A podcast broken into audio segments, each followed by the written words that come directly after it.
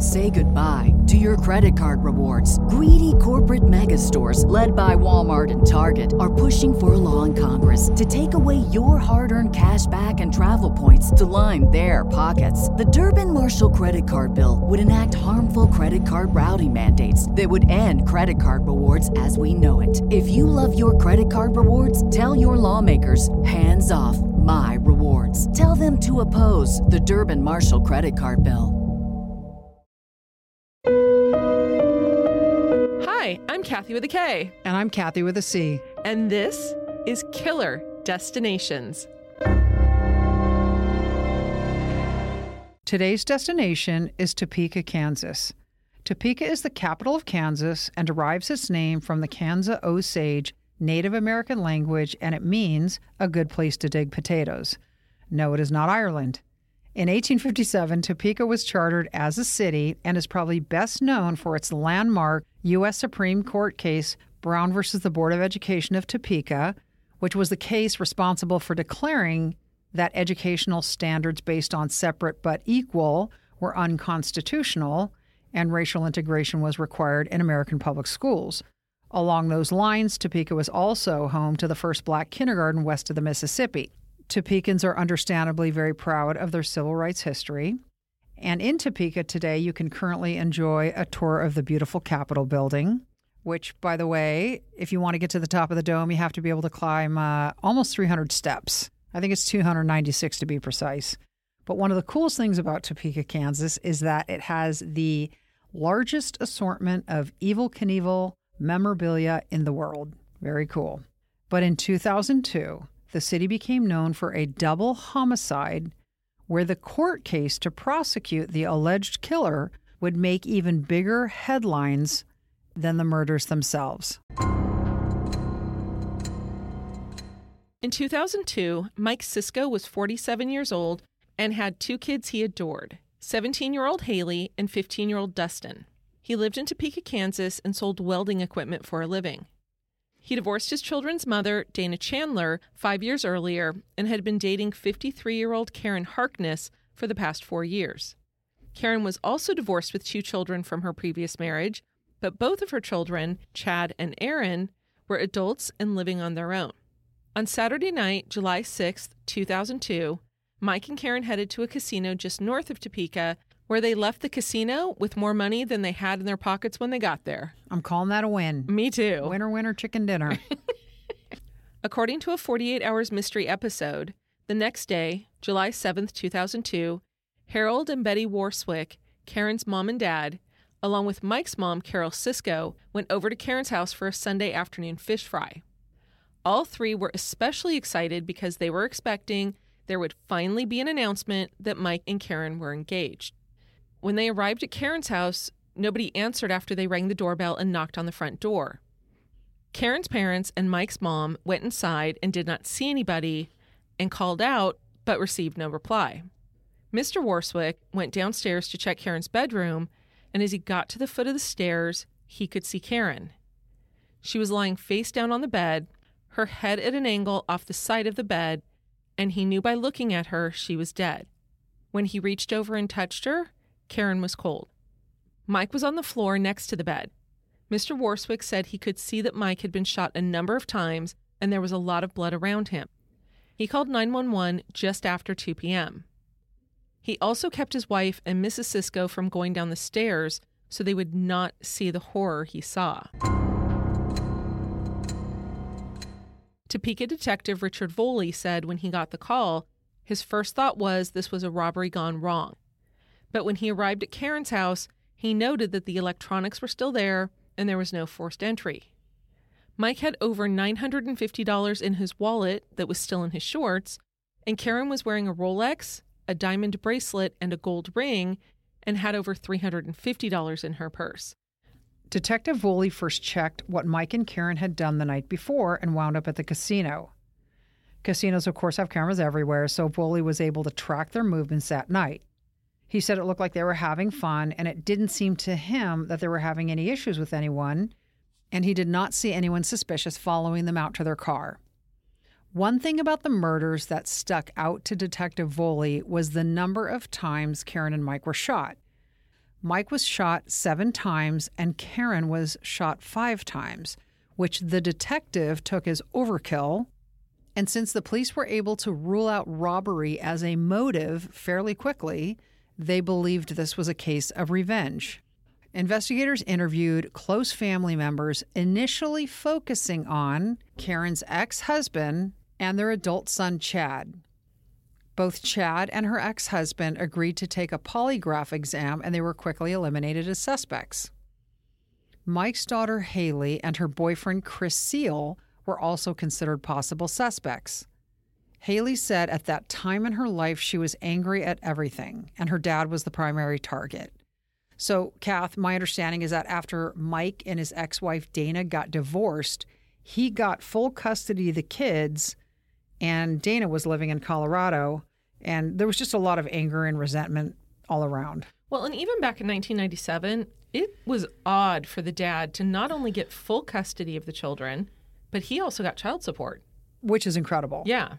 So, anyway, so Haley said that her dad did not like her boyfriend, Chris, and Chris was a stereotypical bad boy. Uh, anyway, so because she was so angry, Haley spent most of her time with her boyfriend. Mike gave her an ultimatum follow my rules or move out.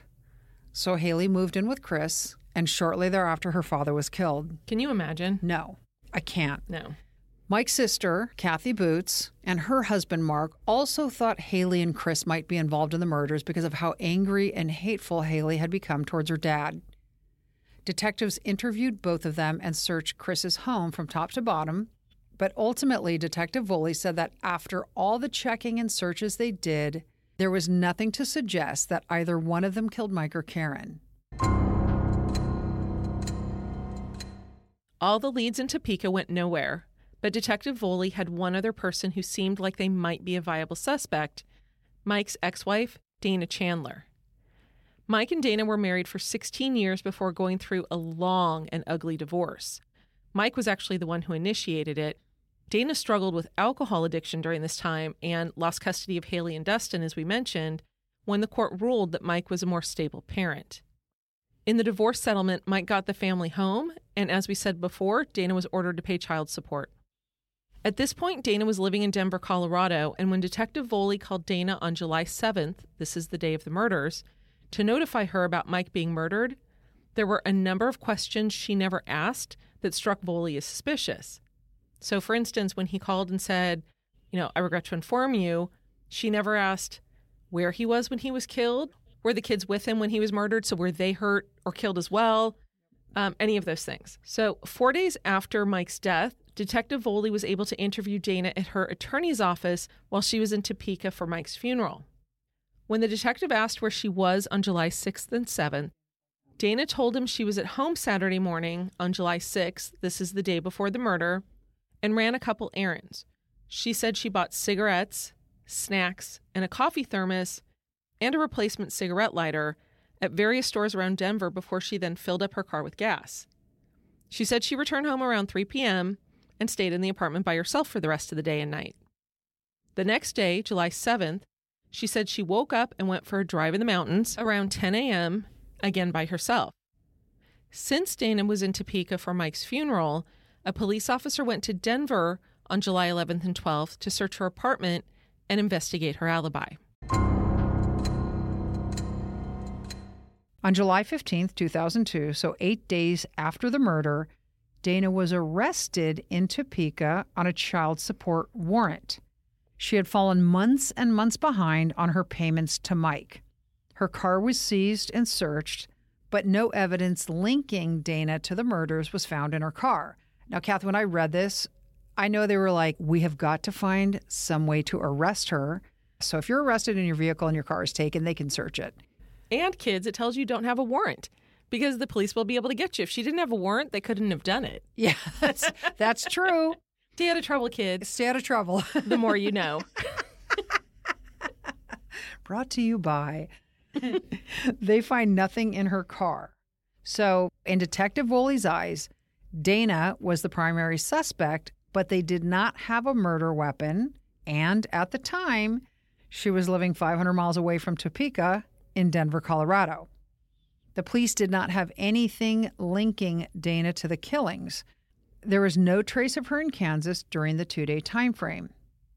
Detectives still kept looking for something that would point to Dana as the murderer and became even more interested in her whereabouts on July 6th and 7th when they discovered that she failed to tell them about two items that she had purchased.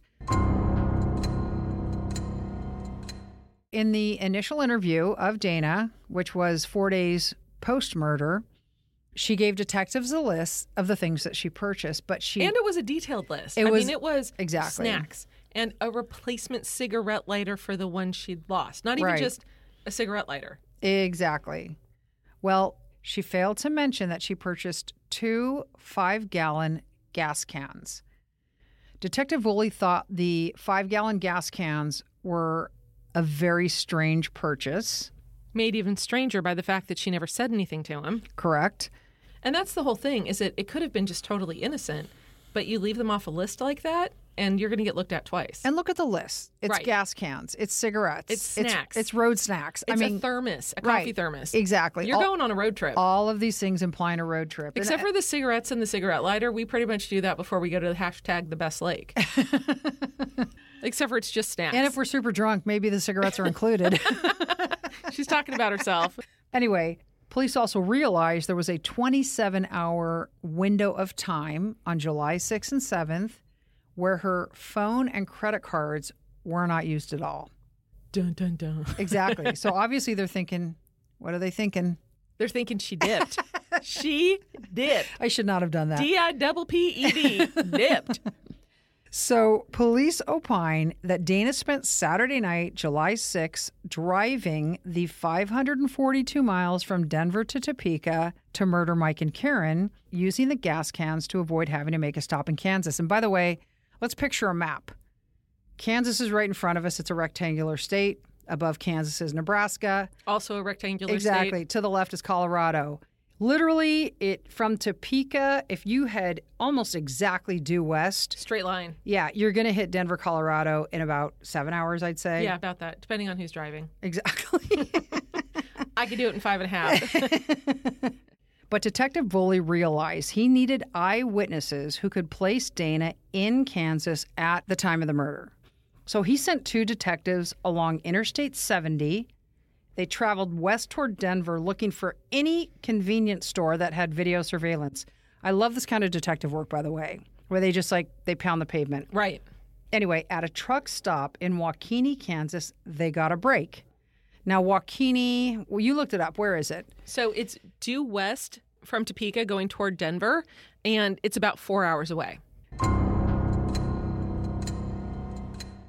There were no cameras at this truck stop, but a clerk named Patty Williams said she was 70% certain that Dana Chandler stopped there the night of the murders to use the bathroom. Well, there were a couple things that she said. Now, first of all, if you look at any pictures of Dana, she had eyes that you would never forget. Her eyes were almost transparent. You saw pictures of her, didn't you? I did. You know, somebody has like such strikingly light eyes.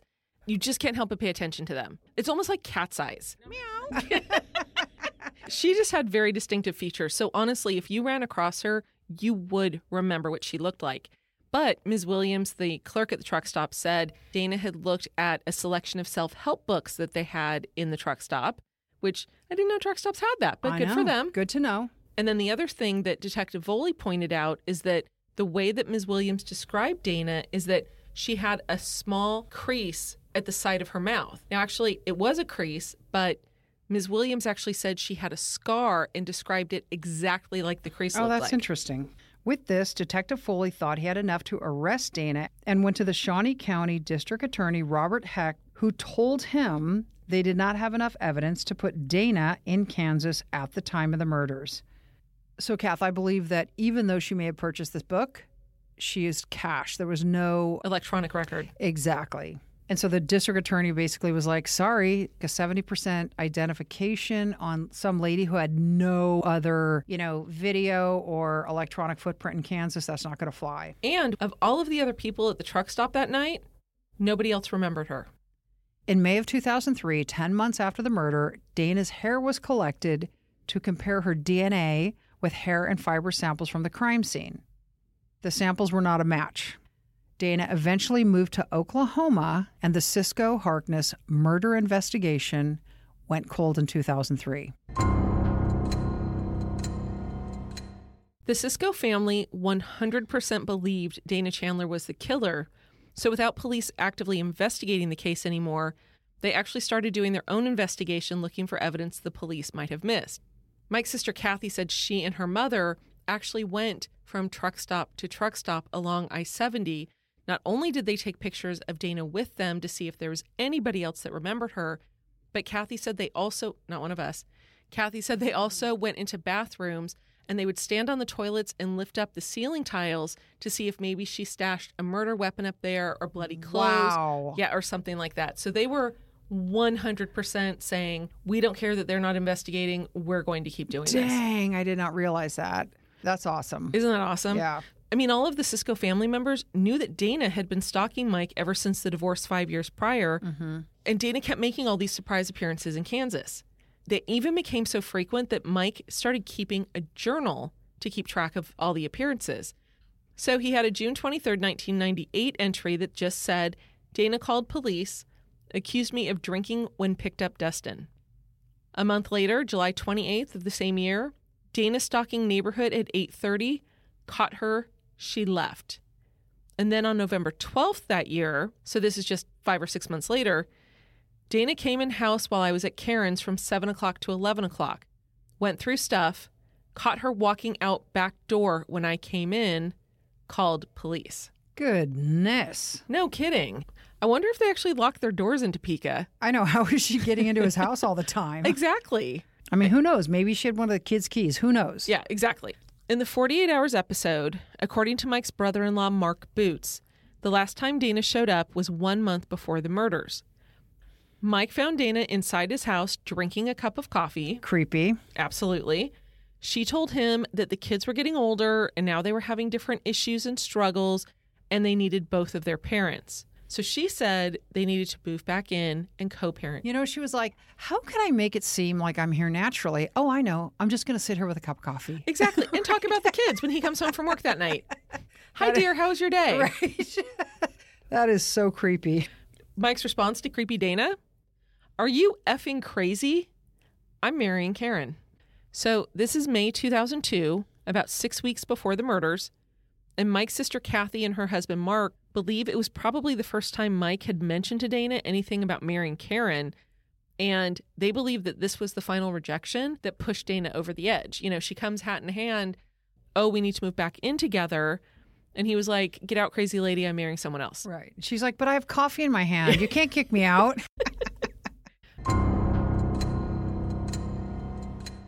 Mark was haunted by a conversation he had with Mike during a trip just a week before the murders.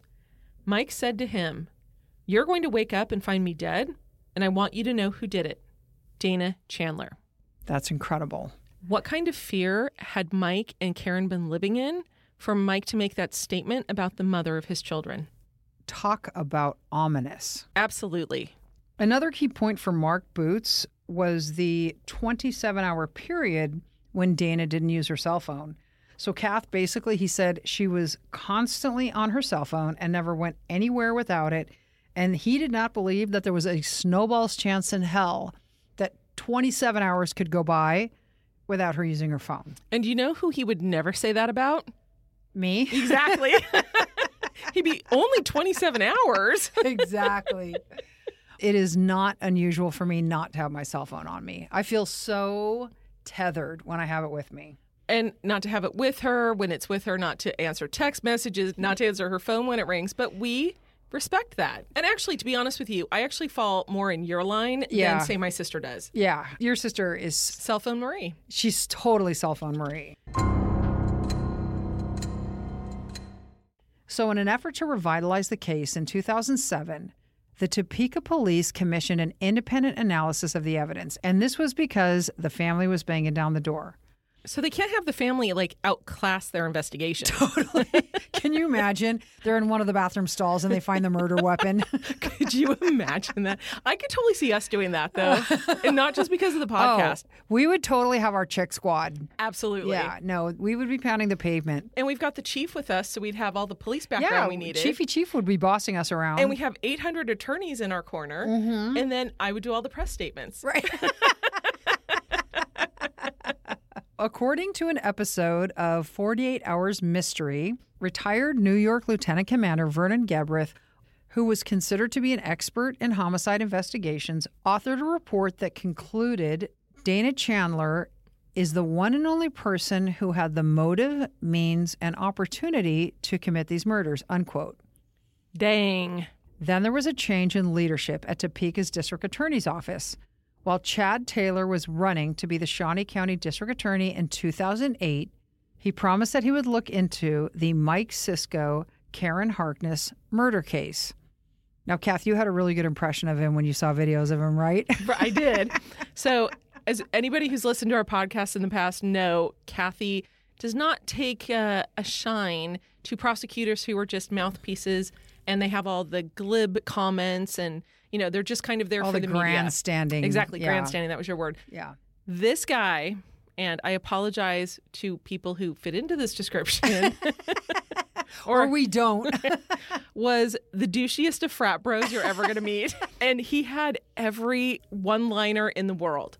I'm sure he was a great attorney. yeah, exactly. Anyway, Chad Taylor promises if he wins the election, he is going to magnanimously look into the murders, which of course the family's happy with because any light shining on this is exactly what they want.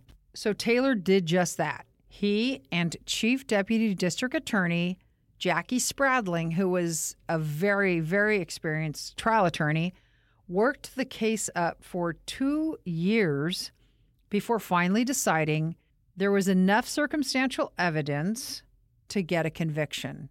They basically decided, hey, it's strong enough. We can do this. Let's put her on trial. Well, and they said that, you know, people had been convicted on less circumstantial evidence than they had. They felt what they had was really strong. Right. According to court records, in July of 2011, nine years after Mike Sisco and Karen Harkness were murdered, the Topeka Police Department coordinated a two week surveillance gathering operation in Oklahoma. This is where Dana Chandler now lived. The operation was done by a task force of Topeka police officers, Kansas Bureau of Investigation special agents, and Oklahoma law enforcement officers. A Topeka police detective said the surveillance was done so that, quote, a safe interview could be conducted and at a point after that, a safe arrest could be made, end quote. Police also searched Dana Chandler's house, which was actually at this point, it was a mobile home on her sister's property behind her sister's house. Mm-hmm. And they searched her sister's house as well. There was no evidence found linking Dana to the crimes. Despite this, Dana Chandler was arrested on July 25, 2011, and charged with two counts of premeditated first degree murder. Eight months later, and almost 10 years after the murders, trial began in March 2012. The state was relying on circumstantial evidence, as we mentioned, and in her opening statements, Deputy DA Jackie Spradling said, quote, I could kill him. I thought about killing him. These are the words of this defendant about her ex husband, Mike Sisco. End quote. And emphasis is added, but fairly well reflected from what I saw in the trial. Right. As Deputy DA Spradling wove the story of what happened the night Mike and Karen were killed, she told the jury that while they did not know exactly where Dana was during the 27 hours she could not account for her time, the police did know that at 6:01 p.m. on Sunday night, July 7th, 2002, so this is the same day that the murder was discovered, mm-hmm. Dana ended up in Loveland, Colorado, which was 57 miles north of her hometown in Denver. While in Loveland, she bought a full tank of gas and went to Walmart for some new clothes. Deputy DA Spradling had an interesting theory to explain how Dana got to Loveland. So while they theorized that Dana had taken a direct route from Denver to Topeka, we talked about going straight across, Straight east. yeah, straight east, almost a straight line.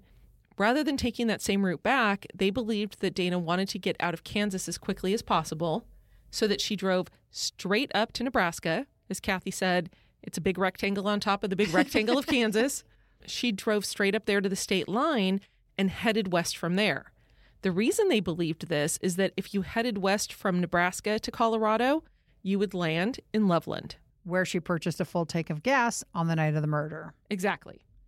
Deputy DA Spradling believed Dana used those two five gallon gas cans to get her out of Kansas after the murders without a trace.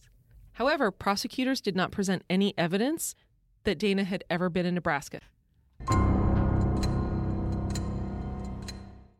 According to court records, the prosecutors admitted considerable evidence that Dana Chandler engaged in obsessive behavior toward Mike and Karen, making numerous phone calls to each of them, verbally accosting them, spying on them at their homes and in public places, entering Mike's home without permission, and trying to reconcile with Mike up to several weeks before the murders. When Dana Chandler was interviewed by police, she told them she only talked to Mike every few months, but contrary evidence showed that was false. Alice Casey, who was an FBI crime analyst, testified Dana Chandler placed 645 calls to Mike's home phone, Mike's cell phone, and Karen's home phone between January and July of 2002. Some were episodes of rapid calling, meaning she made 22 calls in 31 minutes, or she made 12 calls in 13 minutes. There were a number of incidents of these rapid calls. Casey also testified that out of 269 days of subpoenaed records, only 12 days showed no phone activity, including July 6. That's actually surprising to me that there were any days at all. I agree with you. I mean, I agree with you. Is that what you mean? I, yeah, I really mean it. I mean, I agree with you. Thank you. That's very validating. so Dana had no calls on July 6th. And then on July 7th, Dana Chandler received two calls, but she didn't actually pick up her phone, but she made no calls out. Correct. Detective Voley later testified that on Friday, July 5th, so two days before the murder, Dana Chandler called Mike seven times, and the second call lasted five minutes. After that, Dana called back five more times. I wonder if the five minutes that showed the connection, I wonder if she was leaving a voicemail on his phone. Yeah, I have no idea. It no would still idea. show a connection. There was no evidence at trial as to actually what was said during that five minute phone call. Bonjour. Parlez-vous français? Me neither, despite the fact that I paid for it in college, which is why I need Rosetta Stone, and so do you. As you all know, I've used Rosetta Stone in the past for my German, and it's wonderful. And in fact, my niece is going to be studying abroad this fall, and she's going to be using Rosetta Stone so that she can learn the language and have a much more enriching experience while she's abroad. Rosetta Stone has been the trusted expert for 30 years with millions of users and 25 languages offered. And they have speech recognition, which gives you feedback on your pronunciation. They also have two different options available to use it. It's available both on your desktop and through an app. Don't put off learning that language. There's no better time than right now to get started. For a very limited time, Killer Destinations listeners can get Rosetta Stone's lifetime membership for 50% off. Visit rosettastone.com slash today. That's 50% off unlimited access to 25 language courses for the rest of your life. Redeem your 50% off at rosettastone.com slash today today. Say goodbye to your credit card rewards. Greedy corporate mega stores, led by Walmart and Target, are pushing for a law in Congress to take away your hard earned cash back and travel points to line their pockets. The Durbin Marshall credit card bill would enact harmful credit card routing mandates that would end credit card rewards as we know it. If you love your credit card rewards, tell your lawmakers hands off my rewards. Tell them to oppose the Durbin Marshall credit card bill. Prosecutors wanted to convict Dana with her own words. It turns out the question of where she was the night of the murders had at least three different answers. Dana first told Detective Voley the story about spending the night of the murders at home and the next day driving through Rocky Mountain National Park. The problem for her was that the park had cameras at every entrance that recorded the license plates of every single visitor. Law enforcement officers watched countless hours upon hours upon additional hours of video from How the many? cameras. countless mm-hmm. from the cameras going into and out of the park, and her car was never seen. In the weeks after the murder, Dana called an acquaintance and asked him for a referral for an attorney. During that conversation, she told him she was in Denver all weekend on July 6th and 7th. Shortly after that, in the month following the murder, Dana talked to a friend named Jeff Bailey to ask for money for her defense. He testified at trial that Dana said to him that the story she was giving him was the truth, and the story she gave law enforcement was not the truth. According to Bailey, Dana told him she went camping and slept in her car on the night of the murders. The problem with that story is the route she took back in July of 2002 was when there were historic fires that were blackening Colorado. But when Bailey asked about it, she said she did not see any fires.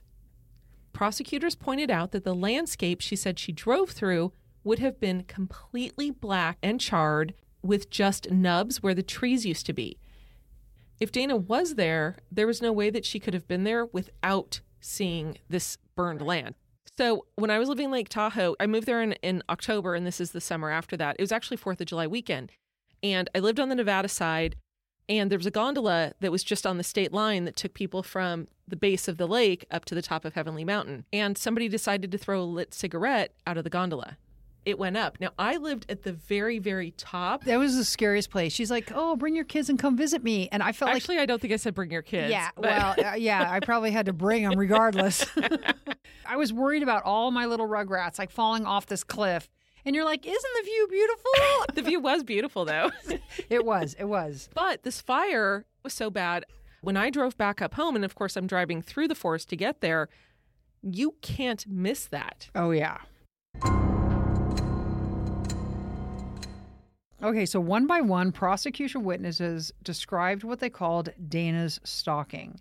Mike's sister Kathy testified about a night she and her husband Mark stayed at Mike's house during the divorce. She woke up in the middle of the night and heard a strange noise like a spring. Boing, boing, boing. Exactly. in the backyard.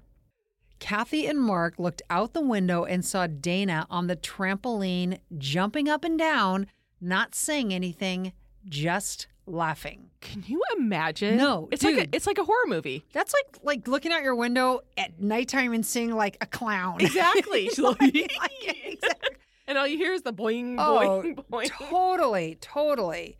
Anyway, Kathy testified that that's when Dana's stalking escalated. Mike's brother Tim testified about a get together they had Mike's backyard in 2001, and he happened to look up, and Dana was just driving by. She lived in Colorado at the time. Okay. yeah, exactly. So, other prosecution witnesses said Mike and Karen lived in fear before they were murdered, both of them receiving incessant phone calls and harassing voicemail messages at all hours of the night. I read something in a newspaper that said Karen's daughter, Erin, had played some of those voicemails for her. And they were so bad that Karen was actually thinking about breaking up with Mike because of it. Oh, I I am sure that was probably something in the back of her brain. And she lives in a house by herself. You can't escape that, you right. know? Like you no. mar- you marry this guy, you marry his ex-wife. Right. You know what I mean? Like it's part of the picture. Right. Mark Boots was scheduled to testify at trial about the conversation he had with Mike when Mike told him that if he got killed it was Dana and Dana Chandler's defense attorney, Mark Bennett, objected, saying it was hearsay, and the judge agreed. And frankly, I agree with this ruling. This was not a dying declaration. There's actually a hearsay exception in the law that if somebody is dying and they make these extemporaneous statements, they're admissible. The idea being death is imminent, you know you're dying, you're going to speak the truth. So if he were dying and his brother in law Mark heard him say, Dana did this, that would probably have been admissible. But anyway, there was too much time between the statement and Mike's death to make it admissible. So the jury never heard that part. The prosecution was also unable to have Patty Williams testify.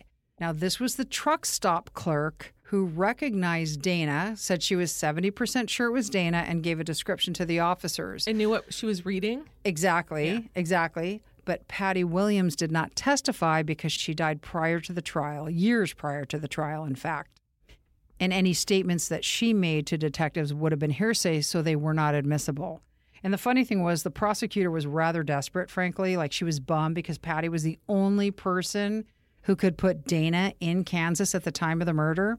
And so without her, they have nobody who can say with any certainty or not. Correct. So the prosecutor brings to the stand one of Patty's coworkers who was such a weak witness. Well, of course. Yeah, and and and she was trying to like sort of like get information in the back door. Now, don't tell me what Patty said, but did Patty describe such and such?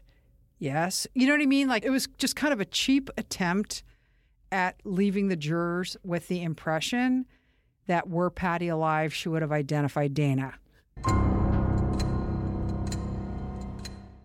Mike and Dana's children also testified. Prosecutors wanted Dustin, now 25 years old, to testify about Dana using visitations with him and Haley to stalk their father. Dustin did testify that Dana did not hide her strange behavior from them when they were growing up. He once found her snooping through Mike's paperwork in the kitchen when she came to pick him up even though he expected her to wait outside. He also testified about a time when he was 12 and Haley was 14 when Dana took the two kids with her to stalk their dad and tried to make a game out of it for them. She was definitely spying on their father, watching everything he did and peeking in the windows. Dustin was fairly stoic during his testimony until Deputy District Attorney Spradling asked him how he found out about his father being murdered. Dustin was away on a canoe trip and his grandmother and sister showed up. Dustin told his sister and his grandmother that his father was supposed to pick him up the next morning and was confused about why they were there. And probably didn't want to go home early. Yeah, exactly. And his grandmother pulled him aside and explained that his father was murdered. Deputy DA Spradling concluded by asking if his dad or Karen had trouble with anyone other than Dana Chandler, his mother, and Dustin said no. When now 27 year old Haley testified, it was revealed that during the years after the murders, she secretly recorded phone conversations with her mother, hoping Dana would reveal something that Haley could use against her one day. Haley did not want to believe it was her mom, but every time Haley spoke to her, Haley said it was more and more apparent to her that Dana was hiding something. This is so insane. It's so sad. She was 17. Haley's recordings with her mom were played in court. It was on one of these recordings that Dana tried to explain why she bought the two five gallon gas cans. Dana told Haley that she ran into a girl who had run out of gas at an AA meeting. Dana had an alcohol problem and she's been sober and she's been attending AA meetings for years. The girl asked Dana for money, and Dana told Haley they do not give people money at AA, so Dana went out and got gas for her. Haley asked for the girl's name and told her mom if she could just get a hold of this girl and have her say that it was true, it would really be helpful. And Dana responded by saying she had no idea what the girl's name was. So, Kathy, one other thing I wanted to bring up on the 48 Hours episode, they actually showed video of the actual trial. There was a time when both sets of attorneys were called to the judge's bench. All of their backs were to the courtroom. And you see Dana mouthing something to Haley, who is still on the stand. I found it hard to read Dana's lips because it looked like she was barely moving them. However, 48 Hours reported, and Haley actually concurred. What Dana mouthed to her was, I still love you. It's okay. I'll always love you. Haley broke down. She'd been very stoic to this I point. I can't possibly imagine. And a few minutes later, Dana seemed to mouth to her again, You're my baby girl. Damn. Now, the defense case was simple. Mark Bennett, Dana Chandler's lawyer, told the jury there is no evidence that places Dana in or near the Harkness residence on July 6th or 7th, 2002. He argued that the reason there was no evidence linking Dana to the crime was because she did not do it. Period. End of story. When it was the defense's turn to present their case, Attorney Bennett called a series of officers to the stand who had investigated burglaries not far from Karen's home. Bennett said the burglaries had striking similarities to this case, including the fact that sliding glass doors had been found open. The other thing that Bennett pointed out was that in some of these robberies, blank checks had been stolen, and the two men who did it were also found in possession of one of Mike's checks. Bennett said these were bad men with long rap sheets and many convictions. So why weren't they considered as suspects? Right. And it's true, these two men were caught trying to cash one of Mike's checks. However, prosecutors were able to find that the check had not been stolen from Karen Harkness's house where the murders occurred, but rather had been stolen from Mike's house. Prosecutors also disputed the theory because whoever committed the murders left behind watches, as we talked about, the Rolex watch, gold jewelry, more than $1,300 in cash.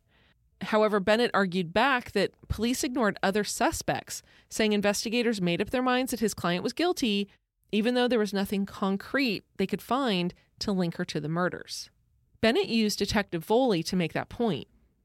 Bennett asked if there was any physical evidence hairs, fibers, receipts, anything that placed Dana in Topeka, Kansas, or even in the state of Kansas, Voley had to admit that there was no physical evidence. Bennett also brought up that when the case was reopened, there was one tiny piece of physical evidence. It was a very small human hair on one of the shell casings that was found in Karen's bedroom. The hair did not match Dana or either of the victims, and authorities did not test it further and Bennett argued that the hair could have belonged to the real killer. Shortly before trial began, prosecutors were able to get transcripts of a jailhouse conversation Dana had with her sister Shirley, and the prosecutor Spradling included them in her closing arguments. Now, just a heads up, Kath. This prosecutor had 12 hours of jailhouse conversations, and there was hardly anything used. And so basically, when people are in jail, any conversation they have on the phone, not for their attorney, is automatically recorded and detectives can review it. But for example, I know in LA County, if you're a lawyer, you have your phone number registered with the jail. So if a client makes a call to you from a jail, it's not recorded. So here's a conversation that Dana had with her sister. The prosecutor hasn't said anything, but it kind of came up today. You know, they keep wanting to talk about Patty Williams. And her sister says, I don't know who that is. I don't know who that is. Dana says, she is, uh, remember how we told you about that book in WaKeeney that they said I bought in WaKeeney, Kansas, and I said I didn't? And her sister says, Oh, yeah, yeah, that girl. And Dana says, Well, anyway, she's dead. And the sister says, I know, that is huge for you. And Dana says, The prosecutor keeps trying to sneak in what she said because that, you know, little piece of information could potentially put me in Kansas, but that is the only thing. And her sister says, I mean, I am feeling today was such a good day. I mean, I was just in awe. So that conversation was used during closing argument. District Attorney Spradling told the jury that Dana was celebrating with her sister Shirley the fact that Williams was dead and could not testify against her. The prosecutor wrapped up her closing arguments by saying, quote, how else do we know the defendant is guilty? Mike got a protection from abuse, a court order. He applied and said, Hey, judge, please order this woman to stay away from me. And the judge agreed. And in 1998, meaning one year after he filed for divorce, he was continuing to have problems with the defendant not leaving him alone. So he got a court order saying she has to stay away. The protection from abuse order did not stop the defendant, though. End quote. So I'm assuming a protection from abuse is similar to a restraining order? Yes, it's like a restraining order in California, but it's after a hearing and it's court approved. Defense attorney Bennett was succinct in his closing argument. Where is the evidence? All this time they've been trying to put her in Kansas. For nine and a half years they came up dry, except for Patty Williams who didn't get to testify because she had passed away. The case went to a jury at 2:37 p.m. 83 minutes later, at 4 p.m., there was a verdict. Guilty on two counts of first-degree murder. 83 minutes. 83 minutes. Wow. Dana Chandler, no reaction at all. Stoic, looked straight ahead, didn't blink, didn't do anything. Mike Sisco's family members, including his mom and his son Dustin and his daughter Haley, collapsed. The combination of emotions that must take place at a yeah. guilty verdict for I the can't family. imagine. Haley had been fighting for this for 10 years. After court, she said, I don't feel victorious. I don't think there are any winners at all. There's justice, but that's about it. My dad is not coming back, and neither is Karen. And that's the truth. That's the bottom line. Even though the jury never had a chance to hear Patty Williams' testimony, after the trial, a juror actually told the media it was because of Dana's jailhouse conversation with her sister, the jurors believed that Ms. Williams must have seen her at the truck stop because why would the sisters have celebrated like that? Five months later, Dana had a sentencing hearing at which she represented herself. She told the court, quote, I absolutely deny I ever stalked Mike or Karen, and there's been no evidence presented that I did. But most importantly, I deny that I murdered Mike or Karen. I am innocent. I did not murder Mike or Karen. End quote. Six members of Mike and Karen's families told Dana what she did to them with the murders and asked the judge to give her a life sentence. Haley spoke for herself and Dustin. We each have a scar on our souls from what this monster has done. But I will stand here today and tell you that we are survivors. We will live the fullest lives that we can because that is what my dad would have wanted for us. Dana could care less about us and our struggles, but my dad wants us to flourish while we are on this earth, and that's what we're going to do. Dana then looked up to the ceiling and said, For you, Dad. The judge gave Dana two life sentences and was told she must serve 100 years before she is eligible for parole. After her conviction, Dana Chandler filed an appeal with the Kansas Supreme Court. The court heard oral arguments on January 27, 2016, three and a half years after she was found guilty. Dana Chandler argued several items, including the sufficiency of the evidence used to convict her. Kath, this is really important because she went through a full jury trial. So if the Court of Appeal said, hey, there was not sufficient evidence to convict her, she would have been completely free because it would have invoked the double jeopardy clause of the Constitution, where you can't be tried twice for the same crime. So there were high stakes in this argument. And the Court of Appeal said, look, it was reasonable for this jury to conclude that you were guilty. Dana Chandler also alleged several claims of prosecutorial misconduct. One of her big arguments was that the district attorney who was prosecuting the case, Jackie Spradling, told the jury that Mike got a protection from abuse court order against her because he was having continued problems with her, not leaving him alone. So, Deputy DA Spradling raised this in closing arguments. And she even went so far as to say that the protection from abuse order did not stop the defendant. However, there never was a protection from abuse order. At the first oral argument, the Court of Appeal challenged the prosecutor and was like, hey, you know, you're raising this issue in the record and you're allowing the jury to infer that there was a court order in place, that there wasn't one. Like, what the heck? So she has the nerve to say the detectives testified that it was. So, what the Court of Appeal did was they analyzed the detective's testimony, and you can tell that this district attorney was walking this detective down the garden path and it was pre planned and premeditated. And he said, yes, there was a protection from abuse order in the divorce case. However, when he was cross examined, defense attorney Bennett asked him the same question and said, It doesn't really exist, does it? And he said, I have no recollection of that. And you can't use that as an example of the order being in place when the minute he was cross examined, he said, yeah, and I really don't remember yeah, that. I don't, I don't recall that. The prosecutor's office was essentially trying to defend themselves from the Court of Appeal, but the Court of Appeal was having none of it. They're like, no, no. You brought up this very, very serious lie, and we know you lied about it because in pretrial motions, you raised the issue yourself. A month before trial, they're making their motions about what should and should not come in.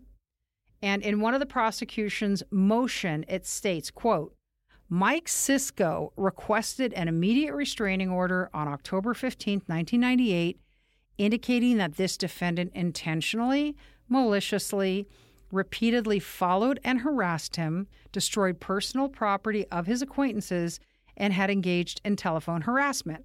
End quote. Now, this is a motion by the prosecution. So, Deputy DA Spradling, she knows that Mike Sisco requested an order, but there's not an order on file. The court determined that this error was, in fact, harmful error and deprived Dana Chandler of her right to a fair trial. In Dana Chandler's case, there was no direct evidence of guilt, and the record has no physical evidence placing her at the crime scene. So the state's route to conviction rested on convincing the jury that her obsessive and sometimes criminal behavior escalated to murder. The false statements about this made up protection from abuse order helped the state fill in the blanks on its narrative.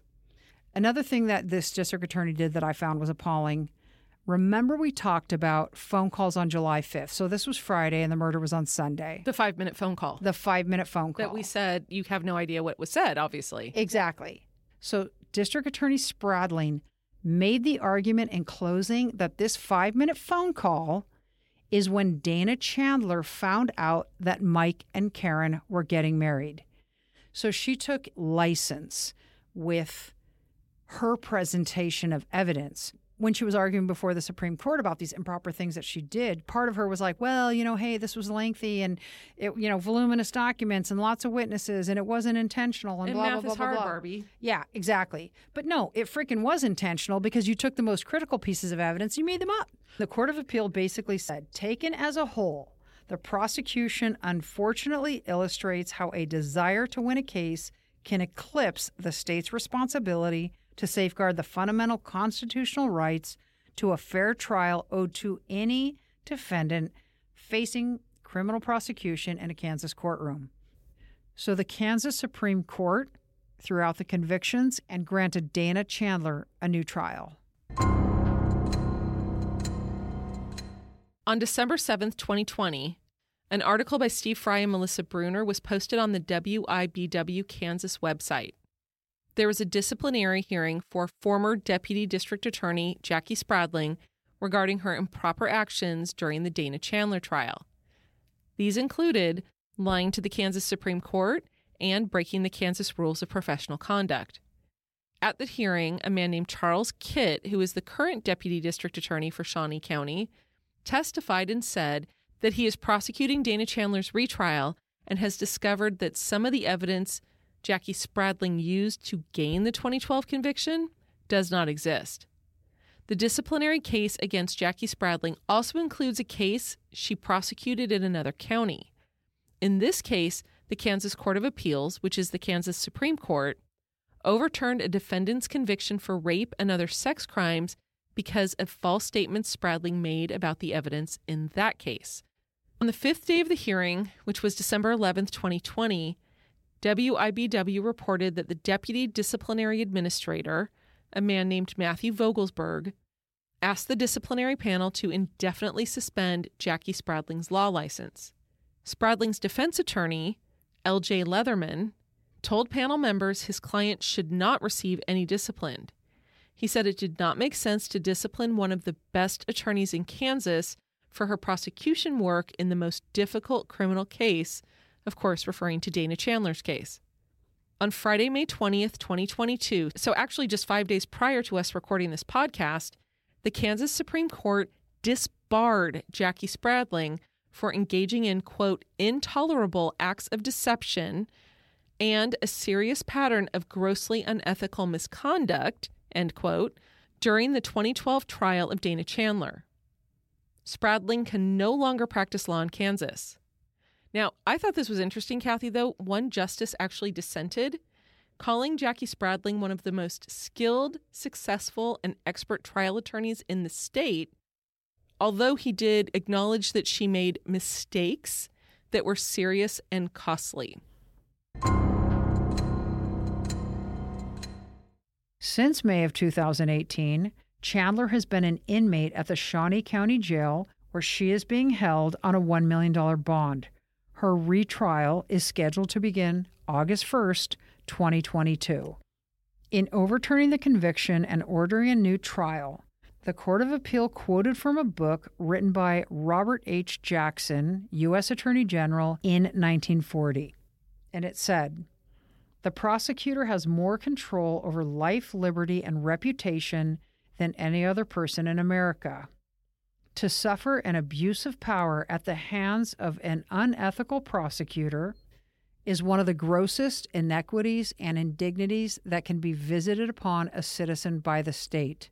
Such abuse cannot be tolerated in a free society. Thank you for listening. We hope you liked the podcast. I hope you love my reference to Evel Knievel because I was obsessed with him when I was a kid. And if you have any suggestions for cases, please reach out to us We're at Killer Destinations Podcast. on Instagram and Facebook.